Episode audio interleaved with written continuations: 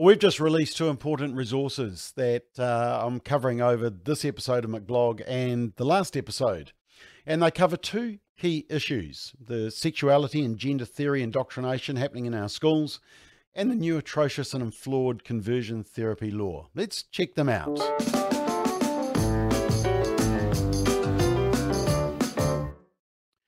So, yesterday we discussed a new guide on the conversion therapy law, and you can view that on our website, familyfirst.nz, under fact sheets.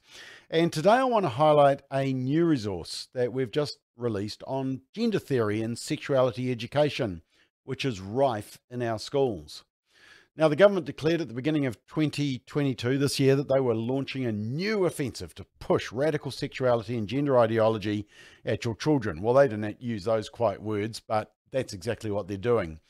Because when you see the full program, you probably won't be too comfortable with it. In fact, you'll probably be quite angry. The curriculum has actually been around since 2020, but there's a renewed effort by the Ministry of Education and activists to fully embed the program in all schools at all levels. And radical gender theory and sexuality is being indoctrinated into children as young as five. I mean, they want seven and eight year old children to be able to, quote, identify gender stereotypes, understand the difference between gender and sex, and know that there are diverse gender and sexual identities in society, end quote. And they also teach that there are more than two genders, labeling them the quote, assumption that there are only two genders, girl, boy, or man, woman, as incorrect, end quote. Now, as you will read in this fact sheet, they want this indoctrination in all school lessons science, technology, social sciences, English. Uh, and I've already shown you this before, but here's the dictionary of terms they want to instruct your children with you know, asexual, bisexual, cisgender, heteronormativity, intersex, non binary, um, pansexual, your sex assigned at birth, transitioning, and transsexual. Uh, and most disturbing, and remember this is primary school, most disturbing is that teachers are encouraged by the Ministry of Education to keep a child's gender identity issues secret from their parents by allowing the child to adopt a new persona while at school including the use of preferred pronouns.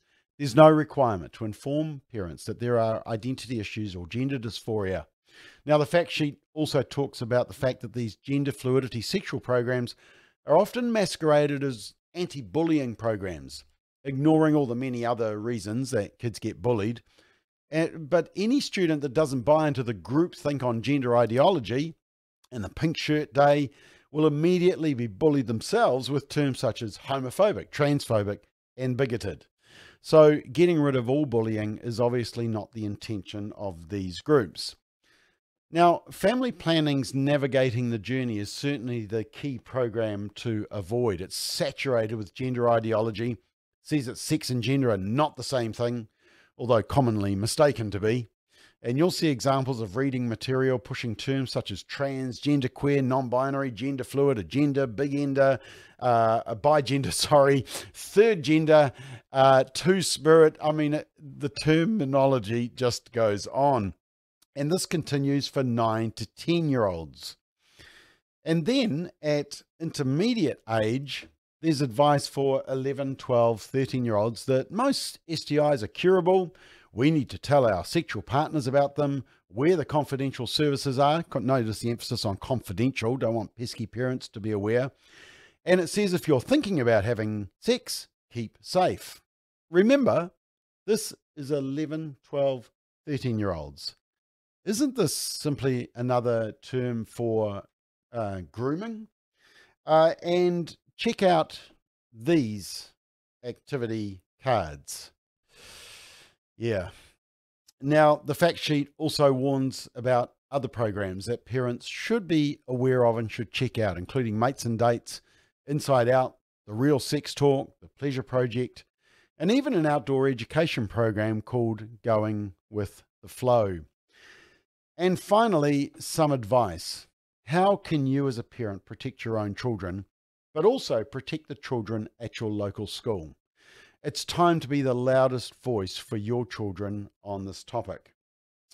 Now, you can download this fact sheet from our website for free. You can see there's a number of uh, topics there. We're building the uh, number of fact sheets, including the conversion therapy one that we talked about yesterday. But in the area of gender ideology and sexuality, let's not leave the door open for our children to be taught about sexuality and gender theory by the voices of people whose agendas and values don't align with ours. It's time to push back for the sake of our children.